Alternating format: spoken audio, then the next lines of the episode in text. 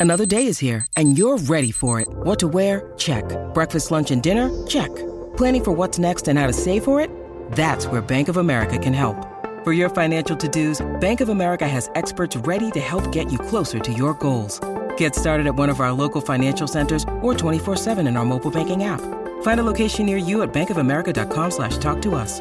What would you like the power to do? Mobile banking requires downloading the app and is only available for select devices. Message and data rates may apply. Bank of America and a member FDIC. So you played for, if I have this correct, when you were here for the with the Pistons before you got traded to Boston. Uh, it was Michael Curry, I believe, his first year as coach, or maybe his second, but he only coached. It was John one, Kuester. Oh, that's right, John, John Kuester. Kuester. Okay, so yeah, Yeah. Kuester, Lawrence Frank, Mo Cheeks, uh, John Loyer, the interim, and I think Stan Van Gundy's first year, and then he got traded at the deadline. So, who was your favorite Piston coach? Throw a little Brian Hill in there too. I think we had like six in, Oh, yeah. in Oh, five that's- five years or something. Oh, wow. I Uh, who was my favorite? Um,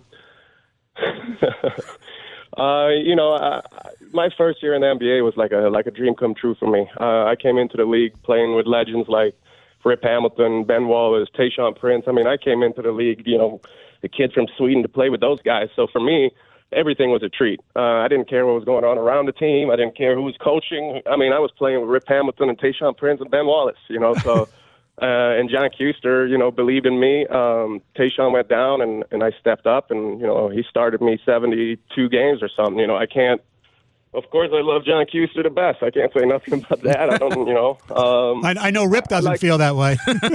no, I mean, you know, I see all these podcasts and stuff, you know, telling stories. I could, I could be telling stories for days, but I won't be doing that. But I mean, I've seen some stuff. Uh, obviously, with with all the coaching changes going on when I was here, it was uh, a frustrating time looking back at it. But at the time, like I said, I was living a dream in Detroit. I was playing, uh, and then you know, all the coaching switches kind of threw me off. Um, I'm the kind of guy that would have loved to stay in Detroit my whole career, but after Stan came in, you know, it was it was just time to go. It was like uh, running in quicksand with with that guy. So um, yeah, I, I just had to get out um, at that point. Was he was he too old school? Because I always thought from afar he was a really good coach, and obviously he turned out to be a crappy general manager.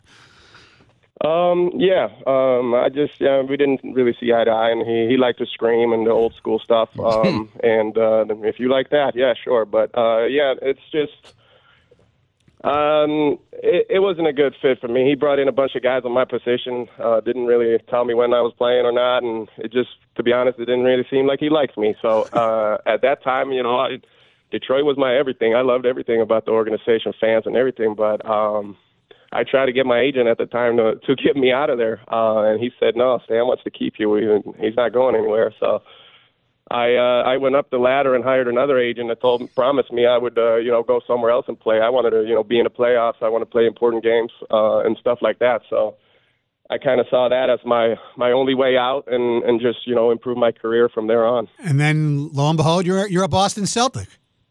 Yeah. Um, I really didn't think I was going to get traded. I remember sitting in my house in Waterford at the time, and it was like trade. I was asking my wife, and then she was. I was like, "When is the trade deadline?" It was like three o'clock or two o'clock, and it's like it's now. Oh, I guess we're staying. And then, uh, funny thing is, something popped up on Twitter. I remember, and it was like Jonas traded. And it's like, and literally a couple seconds later, I get a call from Stan, um, and I was like, "Oh, we're leaving." yeah, and that's um, and the rest is history. There, yeah.